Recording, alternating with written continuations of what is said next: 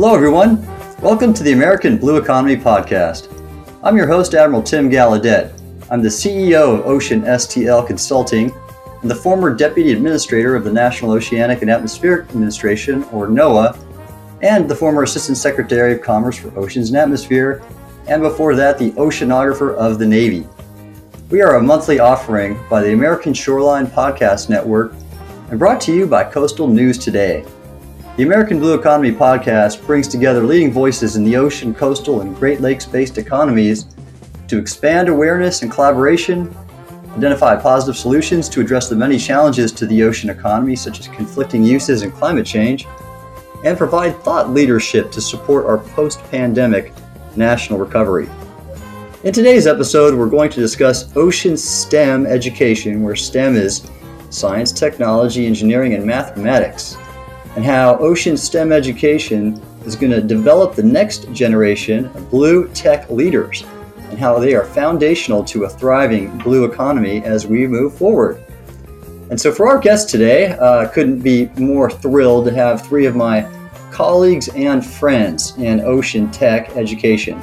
Uh, first off, we have Melissa Ryan, who is the Vice President at the Global Foundation for Ocean Exploration. Melissa, thanks for joining us today. Thanks so much, Tim. I'm really looking forward to the conversation. You bet. We also have Loretta Almasser. She's the founder and CEO of STEM Brains and a former colleague of mine from NOAA. Loretta, thank you again for being here.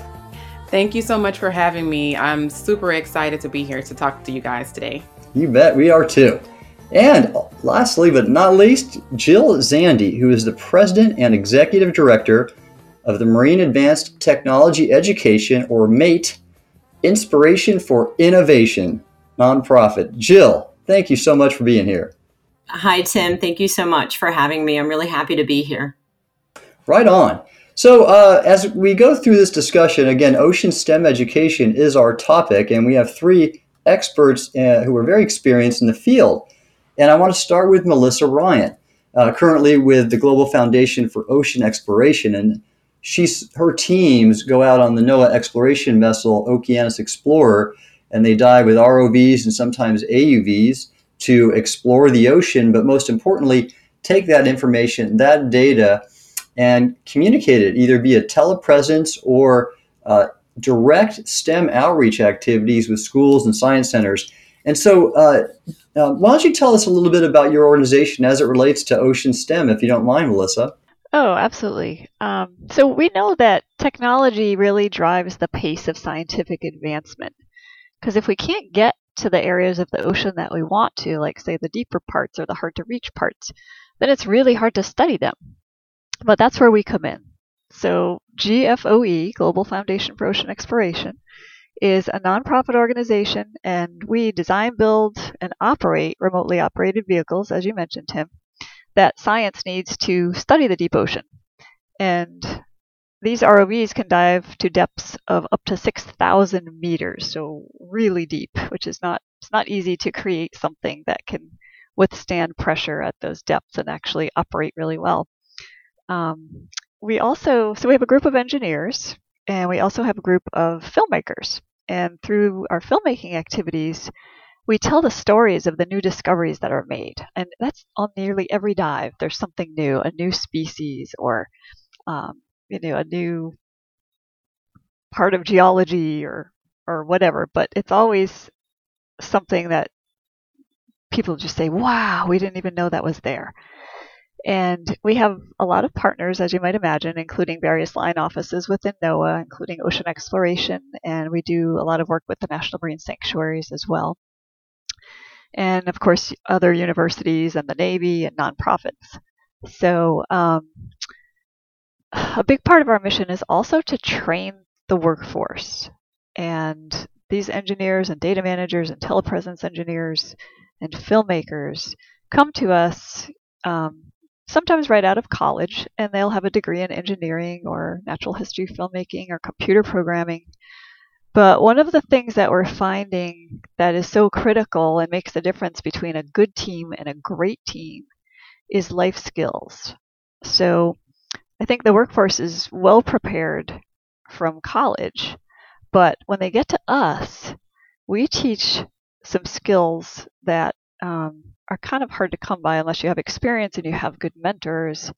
So when they're operating these incredibly complex and expensive vehicles, it takes more than just technical knowledge. So we teach things like risk analysis or practicing sound judgment, um, how to communicate with the scientists that we're working with. And there's also decision making skills. You know, we're, we're having to decide whether it's safe to dive based on the weather conditions in the sea state. And we train our folks to think about their decisions and the impacts that those decisions will have on others. So, for instance, you know, if we don't dive today, which science objectives won't be met? Or do we forfeit an entire dive site that we might never get back to? Um, things like this. Wow, Melissa, I, I, love that program so much. So, for our audience, uh, think about NASA for the oceans. That, that's the sort of work that uh, Melissa's team it, it works with NOAA to do. And um, and yeah, I mean, there's I could go, I could say so many great things about it. And I did not know, uh, Melissa, about those additional elements. Whenever I was live streaming from the ROVs down at depth, like you said, six thousand meters, that your team was operating, seeing all the wonders of discovery in the ocean um, from new species, like you said, or new geological features. I did not know about all this decision making and workforce development going on. Um, that's terrific, and and then actually for everybody that's the topic of next month's podcast. Uh, so stay tuned if you're interested on the next one.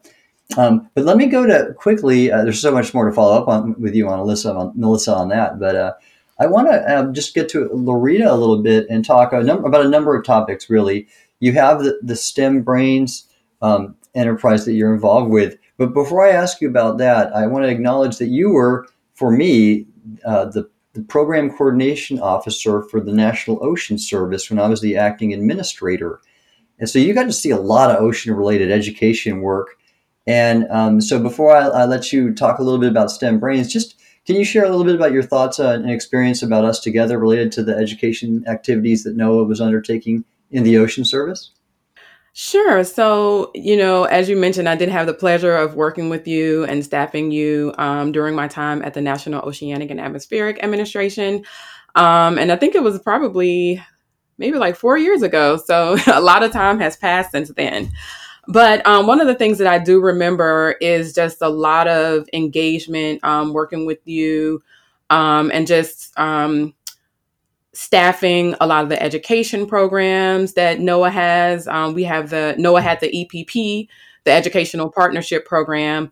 Um, and I do remember us being heavily involved in that program. Um, and some of the other engagements that I remember us participating in, as far as diversity initiatives go, was the Women of Color Conference that happened in 2018. So I think I actually received um, Women of Color Women of Color for Technology Award that particular year. So I definitely remember you going out and um, supporting us during that initiative. We had about five women of color to receive awards um, that were working at NOAA at that time. So that was a really great um, opportunity for all of us to participate in. Oh, I'm so glad you brought that up, Loretta. Yes, that was a I did that twice in 2018 and 19, and I remember I have the picture handy right now with me uh, that we took together at that event. And um, yeah, and you you received an award. Some of your colleagues I still stay in touch with, and I mean that was just one of many great examples of NOAA's STEM education, ocean STEM education activities, and uh, you know it really something for our listeners to take home. I mean, NOAA is America's ocean agency, top ocean agency and so and therefore with a large ocean STEM education uh, footprint, and uh, really proud of that. And I will give the NOAA Education Office Director Louisa Koch a shout out here uh, because she just does wonderful things and oversees that educational partnership program that you mentioned, Loretta. Uh, which is targeted towards HBCUs and minority serving institutions and does great, great work. And you're a Jackson State University graduate, aren't you, Loretta? Yes, I am. And a lot of people may be familiar with Jackson State now that we have um, Coach Deion Sanders, Coach Prime there, and he's really doing a great job of supporting our um, athletic football program. Um, and so I graduated from Jackson State in 20, 2004. Um, and I graduated with a degree in a bachelor's degree in meteorology. Fantastic. That's great. Well, and also meteorology is certainly a driver on uh, the ocean dynamics, so it's an important relationship there. And glad you have bring that expertise to bear. So I will come back to you about STEM brains, but wanted to move forward and introduce and chat a little bit with Jill Zande of MATE, the Marine Advanced Technology Education effort. And so now there's an evolution here that you might want to educate our audiences on, Jill. Um, you there was originally Mate, the robotics competition, um, you know, uh, innovator, and uh, with, that has done so much great work that many of our audience uh, members might know. But now you're in. Do you call it Mate Two? Is that what you call it, or what's the name for it? Yes, yes, Tim. It's Mate Two, or as you um, shared earlier, mate inspiration for innovation. And, and that's a bit of a play on words. And I'm happy to share the, the evolution of, of the organization. So, Mate Inspiration for Innovation, as you said, is a nonprofit, a 501c3 nonprofit. And we were inspired and created by the principles of the Marine Advanced Technology Education, or MATE Center. So the MATE Center, and many of your listeners may, may know this or remember, the MATE Center, um, based on at Monterey Peninsula College in, in beautiful Monterey, California, it was funded by a grant from the National Science Foundation, specifically the Advanced Technological Education Program at the National Science Foundation in 1997.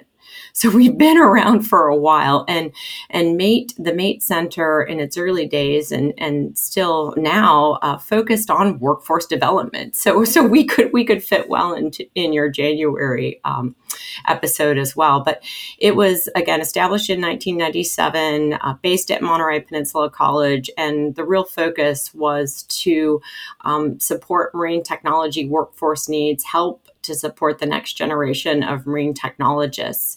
And so we were very fortunate and still are fortunate to receive grant funding from the National Science Foundation for particular projects. But as I'm sure everyone can appreciate, um, National Science Foundation money, you're, you're not guaranteed to get that forever. And so as we grew and evolved, really looked to um, other ways to diversify our revenue stream, if you will.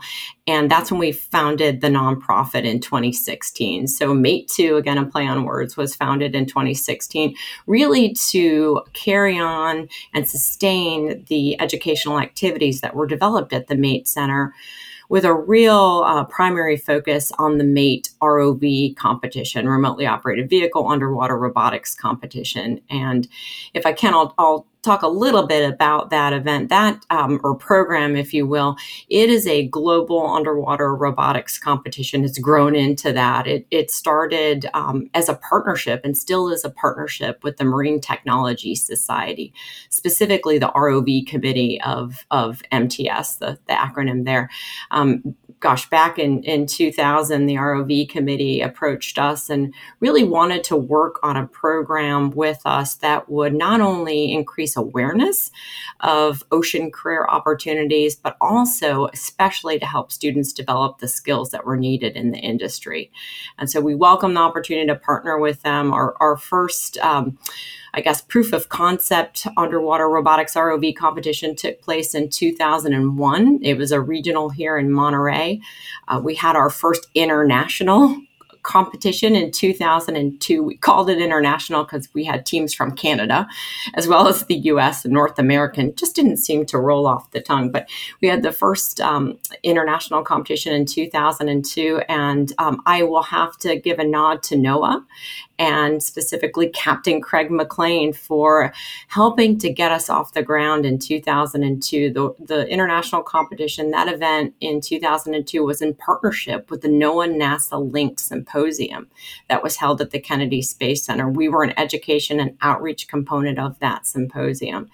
And so I, I, guess you could say we've come a long way since then and grown globally. We are now 45 regional programs that take place across the country and around the world. And we've just impacted thousands, tens of thousands of, of students um, through the, the program. And so I'm really grateful to be at the helm and, and to help sort of shepherd the organization and the competition into the, the next phase, if you will, with, with the nonprofit and really thriving in this global economy.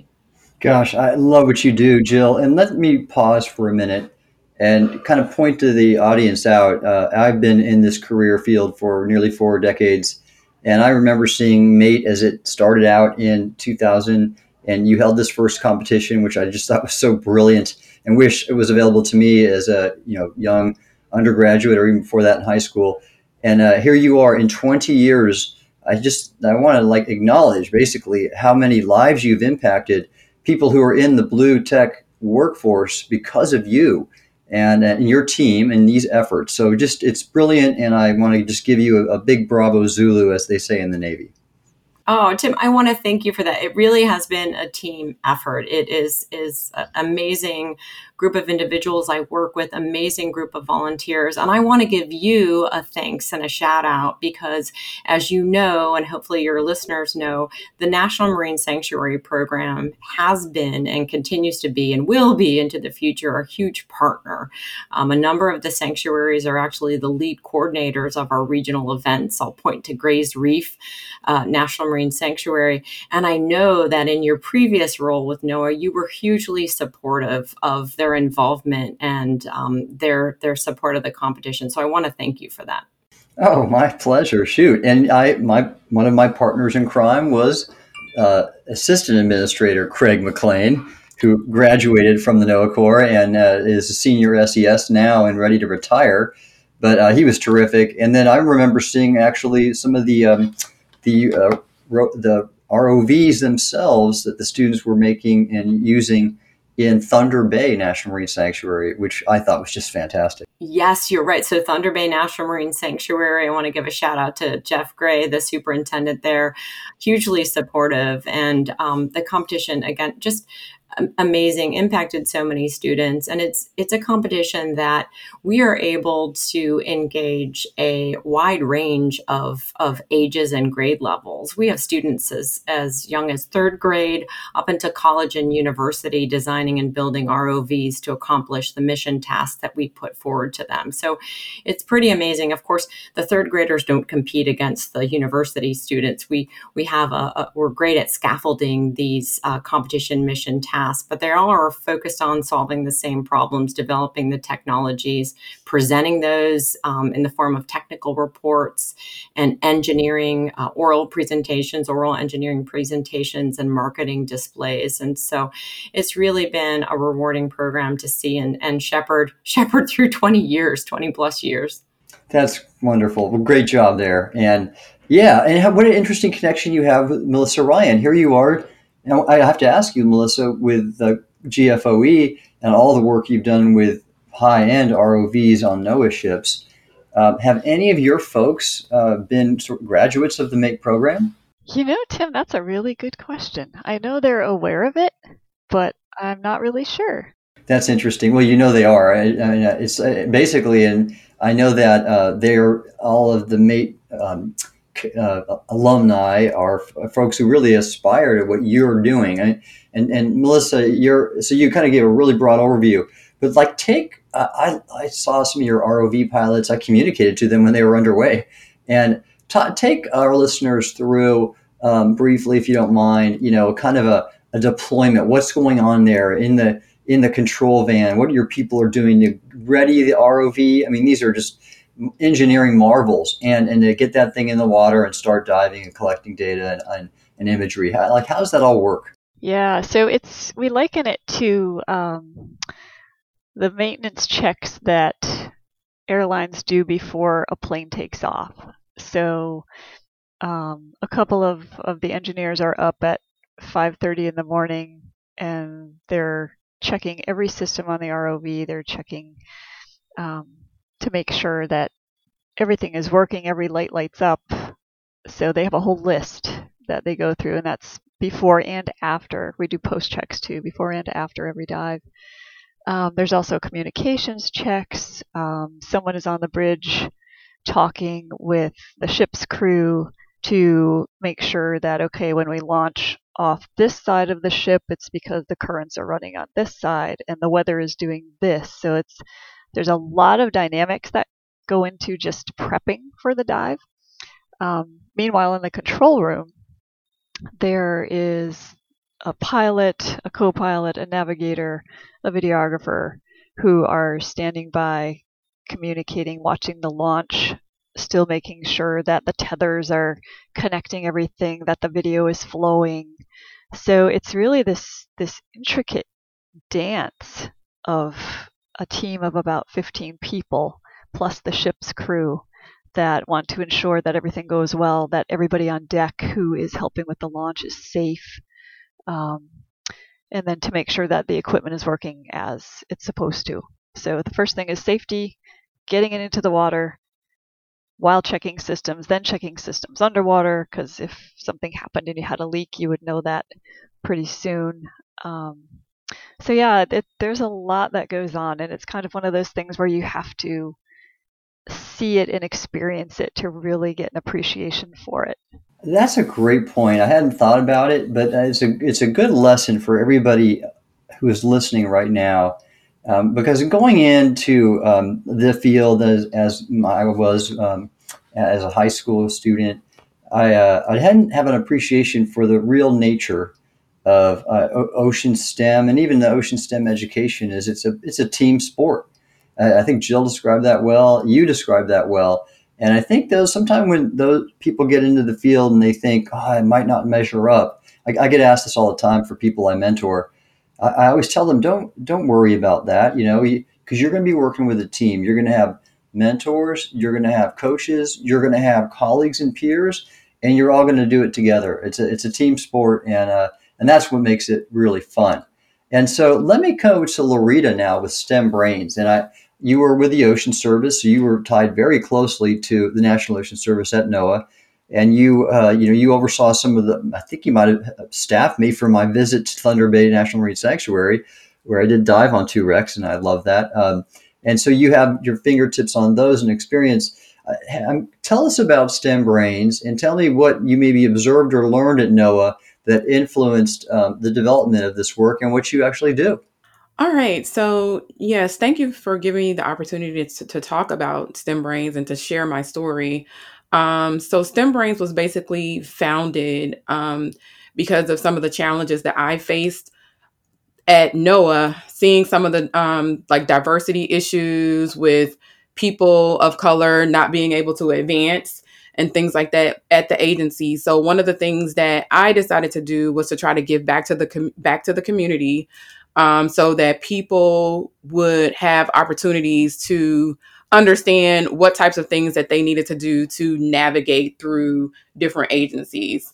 Um, and another thing too, when you look at the number of people of color that are in STEM, the numbers are still very, very low we're making a lot of progress with women um, and people of color are still just kind of like the numbers are just inching up. I think right now we're still at probably eight or nine percent for African African Americans who have graduated college with um, degrees in STEM, and so it's it's a big challenge for us. And so one of the things that I was motivated to do was to start this organization to bring more people from underrepresented groups. Um, that means people from underserved communities and people that may people with disabilities. Um, and so that's something that's very important to me and something that I'm very passionate about. Um, STEM Brains has was stood up th- about three years ago. So one of the things that happened three years ago um, when we were standing up, we were just you know trying to get our strategy together, and then COVID hit. And so we were just like, okay, well, what do we do? What can we do now? And so I came up with um, virtual programming that we could do so that we can reach out to students. It started out with just having story time with the scientists from two to eight year olds and then having them to do a STEM activity. That led to us working with the organization in Texas called the Texas Work North Central Texas, no, Workforce Solutions of North Central Texas. I'm sorry about that. Um, and so we work with North Central Texas, North Workforce Solutions of North Central Texas to develop programming for about 80 students. Um, it, we originally were trying to target 200 students, but only 80 students showed up. We created um, a virtual escape room programming, and we also had about four scientists to come in and share their career fields, advice about um, networking um, to all of these students. Um, not all of the students that attended the programming were students of color, but we were able to reach about maybe 10 to 20% of our students were students of color or students with disabilities. And so that was really, really amazing for those students to be able to have an interactive um, activity with scientists in the room. The scientists even stay behind to help facilitate some of the, the breakout sessions um, for the escape room. And it was just really, really amazing. And we also awarded $5,400 in scholarships to the top three teams that won. And so just being able to see that and to use the, use those different activities as ways to motivate students to be inspired in STEM, um, I think it's just a, a, a great thing to have because people of color and people from underrepresented groups um, they don't have the same amount of access as other students do to these different types of activities. So that's one of the things that STEM Brains is is trying to um, achieve with this organization and with our mission. That is such good work, Loretta. Thank you. I love to hear it, and I, I do. Well, you, you know, I mean that with total sincerity. That's why um, I, I, went to that Women of Color um, recognition event with you, and then the year after uh, because it was important for leadership to show support for bringing in more uh, underrepresented um, people uh, to into the STEM field, and that was a way to communicate that. I, I also enjoyed it immensely. And here's an interesting spinoff. So uh, you may remember this, but I also gave an award to Dr. Jamese Sims. Do you remember that? Yes, I do remember that. I was actually that was the same time that I received my award. So yes, I remember. yes, and so um, and what was great about that, uh, besides the fact that um, her son was there, Jordan, and I broke from the script and made let him come on stage, and it threw everybody on the, on the event staff crazy. But it meant a lot to her, and I'm glad I was able to do that. But uh, I had not really known her before, and making that uh, um, making that association and learning more about her um, I, then I recruited her to become on to become a, NOAA's senior advisor for artificial intelligence because she had an amazing background. And we, with her help, we uh, launched a NOAA Center for Artificial Intelligence. We developed a NOAA AI strategy and a, a, a NOAA AI strategic plan. She, and she's made just so much change for good in the agency. And just a great example of what, um, given someone with talent the right opportunity, what can become. And so uh, use that story if you want because it's a, it was just like what you're doing right now to others, and I'm really I'm really proud of you. Thank you so much, and and and it does speak volumes. And like you said, once you if once the person's talent is recognized, I mean, it, it can take that person places that they haven't gone before. So it's great that you are able to recognize that talent and help you know people of color to progress and move forward within the agency or with, with at NOAA. So that was great. Thank you so much for for that for sharing that. Absolutely, and you know this is an important part of the uh, of the STEM education conversation in general. And you know another thing I'll bring in because I thought I like to bring up points that people don't bring up often. And you mentioned people with disabilities, and for our our listeners, I have a very close association with that as well because my name my great great great grandfather, uh, Thomas Hopkins Gallaudet, founded Gallaudet University in Washington, D.C., the first, originally the first college for the deaf and hard of hearing. And, and that's an interesting story, really briefly, in that in the, in the late 1700s in the U.S., there was no deaf education. People who, who were hard of hearing were basically regarded as mentally deficient. Well, in Europe, there was a very well established system for educating the deaf and bringing them on to become functioning members of society. And so my ancestor saw this and went to Europe, got all the coursework, if you will, and he brought back that material, stood up a college, established American Sign Language, and here we are now. And it's so it's uh, I applaud you, Loretta, for including that component it's often overlooked. And uh, I think when you give everybody a voice, uh, so to speak, that it's uh, you're doing much better. Well, um, let me go on to Jill now. Jill Zande of Mate. And uh, there's a lot of really other interesting tie ins that I wanted to address. Now, you have a really rich history. You talked about 20 years at Mate, but your journey kind of goes a lot farther back and it was quite diverse. But let me focus on the fact that you were with the Marine Technology Society. Is that correct? Yes, that is correct. I was, um, I've been involved with the Marine Technology Society for what seems like longer than 20 years and likely was. And uh, for six years, I served as the VP of, of Education on the MTS board. Right, I knew that. And, and that's why I think is a really relevant topic for today's discussion. Quickly, uh, I was first exposed to the Marine Technology Society when I was a midshipman at the Naval Academy and I was studying oceanography and I was just getting super energized on all things ocean technology related. And this MTS, we had a chapter at the Naval Academy and I was that chapter's president. I don't remember if I did anything, but ultimately I know I was excited about that role. And, uh, and, and MTS played a big role in recruiting and fostering that, that uh, what I would argue is one of the nation's finest blue tech undergraduate programs, uh, USNA's Oceanography Department. So, um, I would I'd like to ask you about your role, what you did as a VP for education there.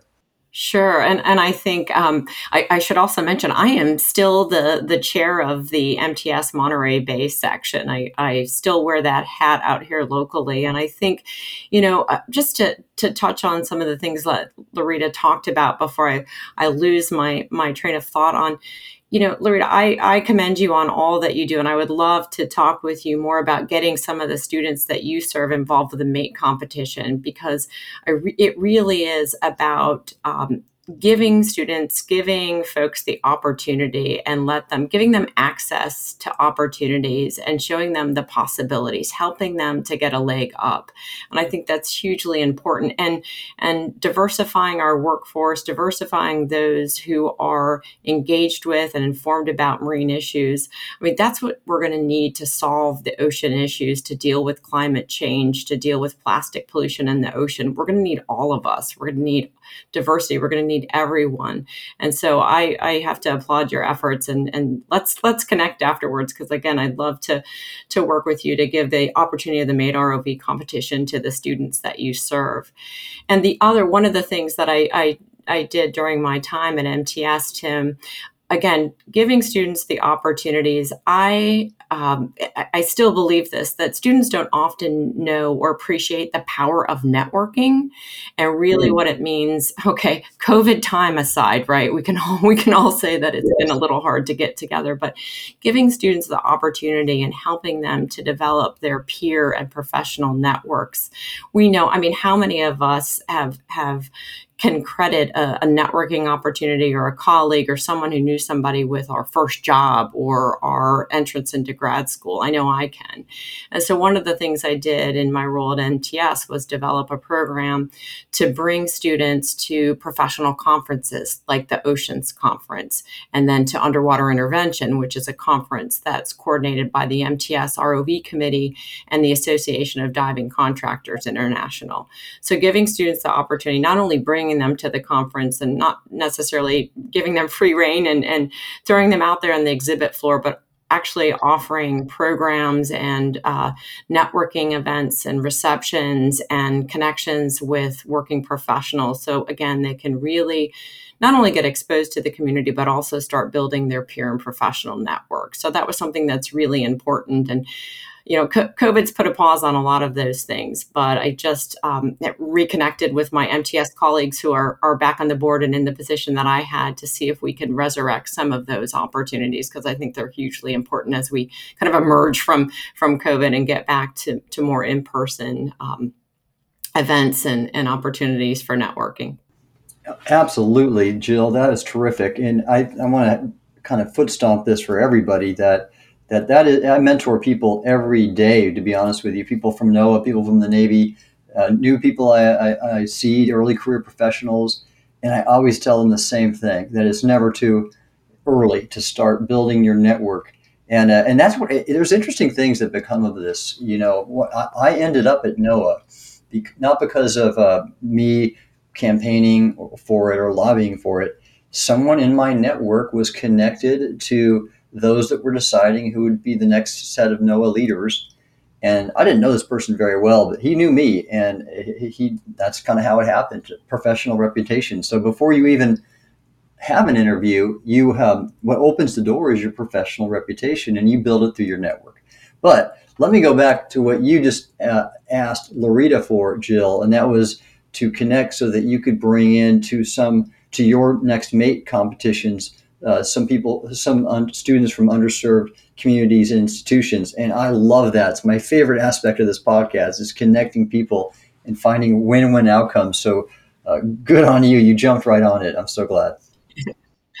and you know what if i can take a second too and, and loretta yeah we we will follow up after this and i i just wanted to make a comment about melissa and and i will say um, i know that some of our former competitors have found their way through the control rooms the rov control rooms of of melissa's research vessels and i can think of a couple. And certainly you know tim talking about connecting melissa and i had a had a sidebar conversation talking about let's reconnect and let's see future collaborations and possibilities to to get students out doing real world things. Because what we do with a competition all the things that melissa was describing the skills the decision making critical thinking the checklist the safety checklist all of that we simulate that in the MATE ROV competition. We oh, simulate that, you know, the high performance, um, the pressure's on literally and figuratively. And so I, I say with confidence because I've seen it and, and the numbers and the surveys and our alumni, uh, we do a number of competition alumni surveys to see where our students have gone, um, what degrees they've gotten and where they're out there in the workplace. And a number of them are, are in ocean related professions. So they're prepared and, and could really serve you and, and serve serve the community. So we'll have to we'll have to talk for sure after this and and find out more ways to to connect our programs. Yes, I agree. You know, one of STEM Brain's mission is to connect communities to inspire young minds in STEM. So I'm always open to connecting as many communities as possible to help underserved communities and people with disabilities. So good. This is great. I like just I could just check out right now and you could see the conversation will go. I love it. I love this all. Um, well, a couple things here quickly. First off, um, regarding what you're doing, Jill, with Mate, and you will do with Loretta, um, for our listeners, just for what it's worth, uh, the, during this COVID time, um, I got with some people at NOAA, and they were doing fantastic work, still moving the mission forward despite the COVID protocols. And we wrote an article in the Journal of Ocean Technology and it, was titled Autonomy, Artificial Intelligence, and Telepresence Advancing, Advancing Ocean Science at Sea in the COVID Era. And uh, on the cover of that, the photo is from a MATE competition. I don't know if you saw that, Jill, but uh, and I love the whole idea. But that's exactly what we did. I authored it. Uh, one of my co-authors was Dr. Jamese Sims, who I mentioned earlier, um, and she did great things with artificial intelligence at NOAA and still is. And anyways, for our listeners, that's a, it's a pretty interesting paper. Check that out. But um, moving on, Jill, you mentioned at MTS uh, about professional development, and I want to go to Melissa. And this was something I never really knew about you. When I, I saw that on your resume, you ran a professional development program at NOAA. Is that correct? Yeah, sure is, Tim. It uh, what a fun job. Um, for about seven years, I um, taught teacher workshops around the country. NOAA had about 13 partner sites that were aquariums or universities or science centers. And we would introduce teachers to all of these hands on activ- activities from the ocean exploration curriculum. And most teachers didn't know it existed. So here we are introducing them to these hands on STEM lessons, and we're actually crafting part of an ROV manipulator out of cardboard and duct tape and plastic tubing and they just get so excited and it's really rewarding to see that you know they can take that back to their classroom and even though everybody can't get out to sea and and pilot a, a big ROV like we do, you can actually um, still benefit from from doing what you can, right? Learning how that works and how it's applicable to ocean science. Um, we also conducted online workshops, and this was years ago before everybody was even familiar with the Zooms and the Google Meet that we use today. So I like to think that we were kind of ahead of our time there, but we had um, one workshop had 700 teachers from the US and all over the world participating and communicating and learning from each other. And so that was really rewarding. And the teachers really seemed to like having a community to bounce ideas off one another and say, you know, how did you incorporate this lesson into your classroom and your curriculum? And so we always did, speaking of the networking that we were just talking about, we always had a lot of time built in for them to network with each other. And I also, um, I also compiled all of the evaluations and comments for all of these workshops. And that was the number one thing that they said they really got a lot out of was talking to one another about the curriculum and how to use it and and uh, you know how to gear it toward second grade instead of eighth grade and, and things like that. So really rewarding and, and NOAA continues this program today, although I think everything is is online at this point. But it's uh it's a wonderful program. Well, that's great, and and so uh, uh actually you're highlighting just the importance of that topic in general, professional development in a focused manner. Uh, one of the things uh, that is worth sort of just talking about here too is professional and leader development. So, uh, in both areas, and they both relate directly to STEM education, you um, a lot of organizations will put people in charge or assign them roles that uh, they're not prepared for. And so that's the whole purpose of professional development program is get them ready to go in and start join the workforce and contribute immediately rather than training excessively. And uh, everybody wants to be part of the team and, and, make immediate contributions and that's why it's such an important uh, um, endeavor as is leader development for young supervisors early super early career supervisors and the like. And so i just couldn't say more good things about deliberate programs to advance uh, people in that way. And, uh, and so it's an interesting theme here we're talking about STEM education, a lot of ocean tech, science, and technology. But uh, underlying it all, as Loretta has said beautifully, is is people. It's all it's all about people, and I like that. I like when that comes out of these discussions. Um, so, Loretta, I, I, had to throw in something there to, when we, to you, um, a question because uh, I, I had not known this until I did a little homework on you. You served for a time at the National Ice Center. Is that correct? that is correct. Yes. What years were you there? So that was like my second job out of college. So I think I was there from 2006 to 2008. How about that? So, for our audience, the National Ice Center is uh, currently under the Weather Service. Uh, before it was under NOAA's satellite office and it's an office that basically studies the ice conditions and sends reports out to people in the, the polar regions, Antarctica and the Arctic. Is that a fair characterization, Loretta? Yes, that's a fair characterization. Um, and it's also a tri-agency um, organization between the Navy, the Coast Guard, and NOAA. And so they do a lot of um, ice studies and ice analysis um, for the Arctic and the Antarctica.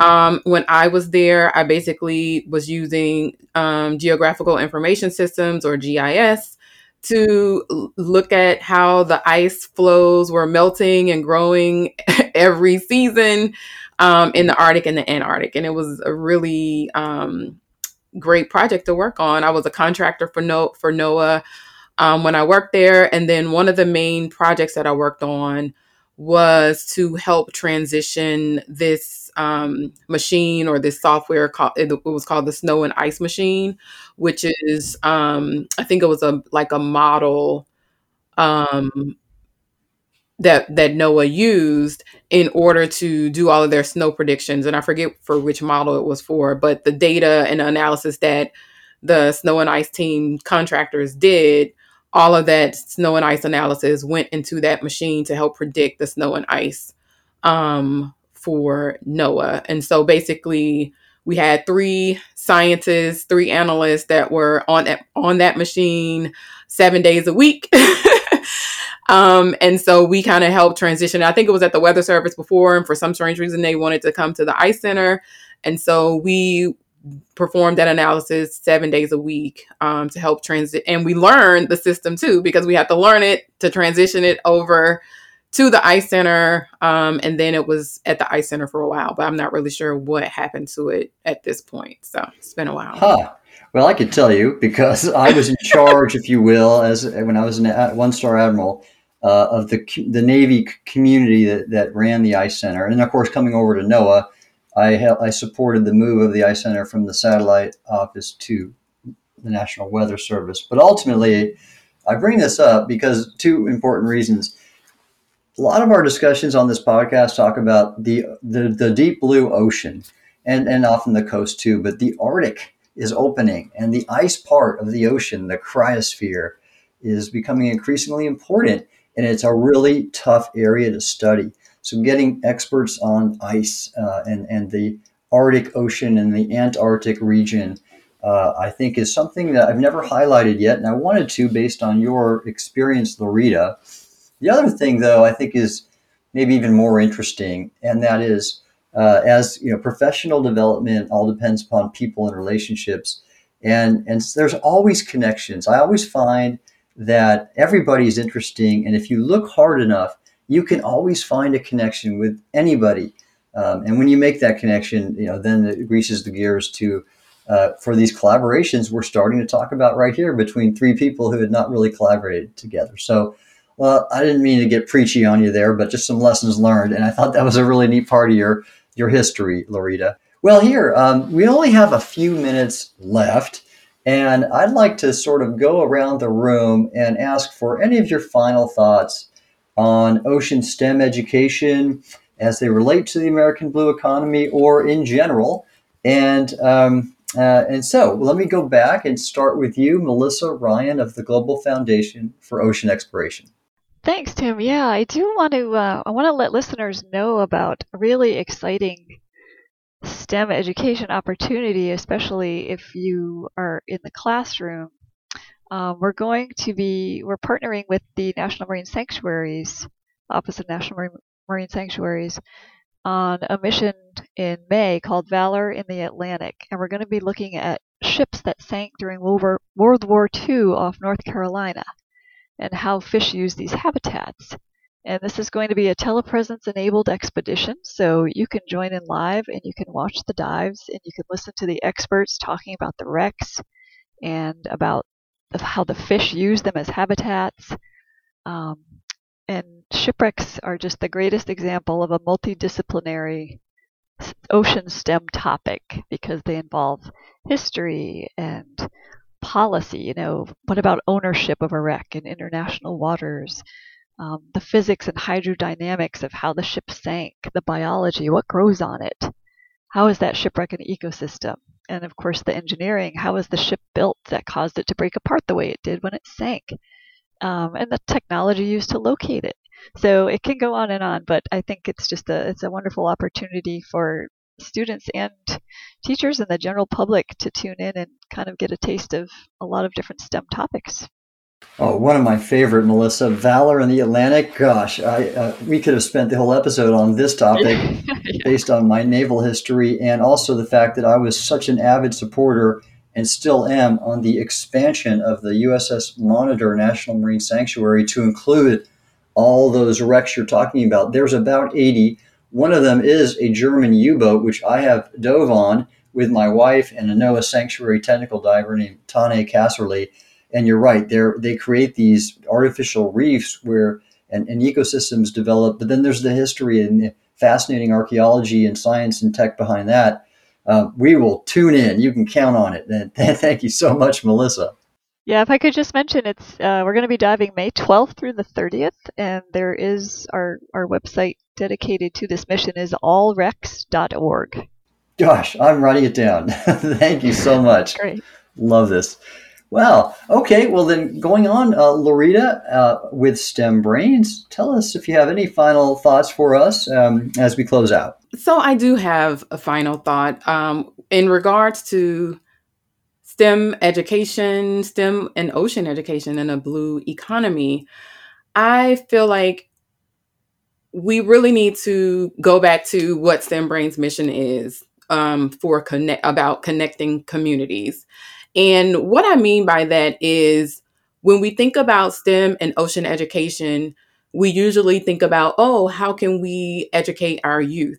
And of course, we do need to educate our youth, but we also need to educate everyone um, because climate change is very important and it is also real.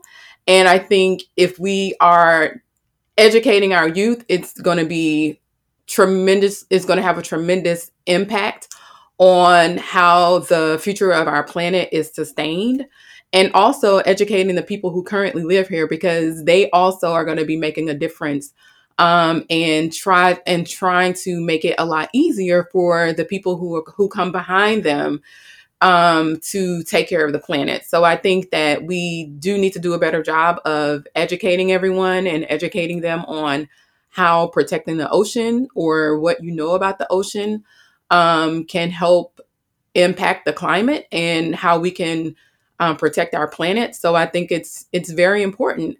Um, I also do think that we need to invest more in STEM education. And so if you want to learn more about um, how you can do that. I'm happy to chat with people. Um, they can reach out to my organization, and our website is www.stembrains.org. Um, you can also donate to us so that we can fund more programs to reach out to underserved communities in STEM um, and people with disabilities. Um, and so I think that is basically what my final thought is on this. Well said, Loretta. I, I just am so pr- I'm really excited about your work and so good to see you what you've done uh, since uh, we last saw each other with NOAA. And I will I will add that um, during around the time I was with you, I worked with uh, Lo- uh, Louisa Koch, again the director of NOAA's Office of Education, and we made big contributions to the National STEM Education Strategy uh, released by the White House in I think 2018 and I, I, was proud to put NOAA all over that important document, uh, which is still being acted upon. So great job. Well said. Thank you. And you bet. And uh, lastly, uh, Jill Zande with Mate. Tell us uh, anything else you'd like to share with us before we close. Sure, sure. But how much time do we have, Tim? I'm just just teasing you. I, I will share some thoughts, and then I've got a, a couple of ideas for future um, episodes to, to share with you. So, first, I want to start by completely um, piggybacking and, and agreeing with all that Loretta said.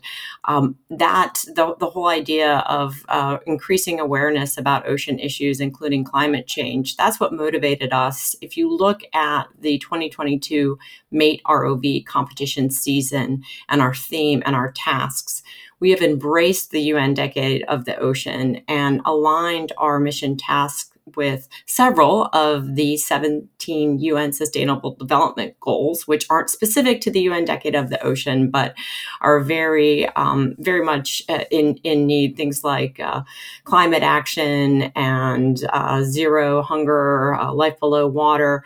Our, our tasks this year focus on marine renewable energies. They focus on um, offshore aquaculture and they focus on the Antarctic with a specific tie in to, I don't know if you're aware of this, but there is an expedition mounting to go back to the Weddell Sea and search for Ernest Shackleton's ship, the Endurance. And that should be heading out, um, COVID willing, soon. So, again, our competition tasks all wrapped around these issues, these big picture issues, not, not only to challenge our students and the teams that participate to find solutions, but hopefully to engage and inform the, the general public about these issues and the importance of, of focusing on them. And I wanted to say too that like like Melissa and, and others, we we do offer professional development as well. If if you're wondering how to get started with the Mate ROV competition, we have what we call C-Mate starter ROV kits and building guides and instructional materials that are aligned with standards that go along with that. So um, just ways to support teachers and um, by by default students in getting involved with Mate. And, and talking about when you're mentioning, um, again, professional development and networking, I just want to point out a relatively new, uh, back to my connection with the Marine Technology Society, they have an early career ocean professionals um, membership category and program. And it's really for the early career ocean professionals, helping them to get started, supporting them. Basically, it's a com- career management um, tool and program. So I encourage people to who are in their early careers in, in ocean um, to look at that. And and finally, just um, thinking about uh, STEM education, you know, we focused again, ocean STEM education. Your next podcast is on workforce development, but it really is a, a pathway, a, a progression. Um, in K through 12, it's really about engaging and informing and getting these students excited, helping them along their journey to get the skills, build on the skills, develop those STEM skills, and all of those uh, employability skills, the soft skills, 21st century workplace skills, whatever label you'd like to put on things like teamwork and critical thinking and problem solving, and really just extending that pathway up into college and university and, and out into the workforce. So even though it's kind of separated between ocean STEM and workforce development, it's really a, a continuation because inevitably those young students that we're educating, we want to support them in getting jobs and, and embarking on careers and, and being resources for us, hopefully supporting uh, marine activities. And finally, my ideas for future future episodes, Tim.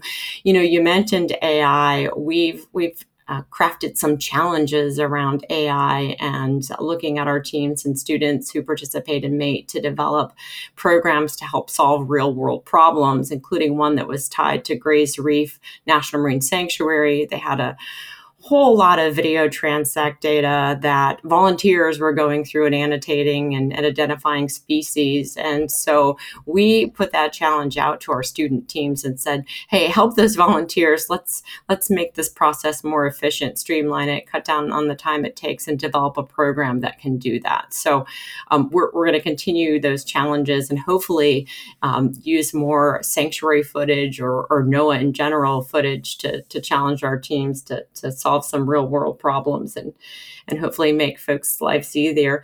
And the other thing you mentioned was VR. You know, one of the things we did inspired by COVID, but something that will persist beyond COVID if, as we emerge from it. I'm going to keep thinking positive about that. Is um, we created a Mate VR competition world um, modeled after what you would find at a Mate World Championship. We've got an auditorium and a pool and a welcome center and team workstations. And so I'll leave it at that. And again, just encourage you think think about a, a, a VR episode and and um, invite me back. Ha! You, you can count on it. In fact, I love your topic about uh, your point about AI and machine learning. Fish identification is something we advanced in a big way uh, for NOAA fisheries. And in fact, uh, for what it's worth, I uh, went on, on a dive with my wife Karen to support a nonprofit that does ocean conservation of white sharks. And we were cage diving off Guadalupe Island a few months ago and doing photo identification to characterize and assess the status of the population in the Eastern Pacific of white sharks. And the wonderful people of this nonprofit called the Marine Conservation Science Institute, Marine CSI, they had been cataloging these 400 or so individual white sharks uh, by their eyeballs. and uh, a certain expert named Nicole Nasby Lucas was doing it all in her head. And I thought, my gosh, this is a machine learning problem like none other, and it's solvable and has already been solved for other species. And and, therefore, exactly like you were doing, uh, we got her connected, and hopefully they're going to move out on that. So, um, in fact, I think it was going to be a University of Oklahoma. Uh, they have an AI Center for Environmental Science that is going to do a hackathon and get some students to develop some algorithms for that really awesome nonprofit. Anyways, uh, there's so much more we could share, but we're at the end of our time, everyone. Uh, Loretta Alamaster from STEM Brains, Melissa Ryan from Global Foundation of Ocean Exploration, and Jill Zande of Mate 2. Thank you all so much for coming. This was great, really informative, and a ton of fun. And in this latest episode of the American Blue Economy podcast, I think we covered ocean STEM education in a really powerful and positive way. I want to thank our sponsors at the American Shoreline Podcast Network and Coastal News Today. And, uh, and I want to ask you to join us for the next episode in February, where we cover ocean workforce development, as already mentioned several times. This is your host, Admiral Tim Gallaudet, CEO of Ocean STL Consulting. Thank you for joining us, shipmates. I look forward to getting underway with you again next time.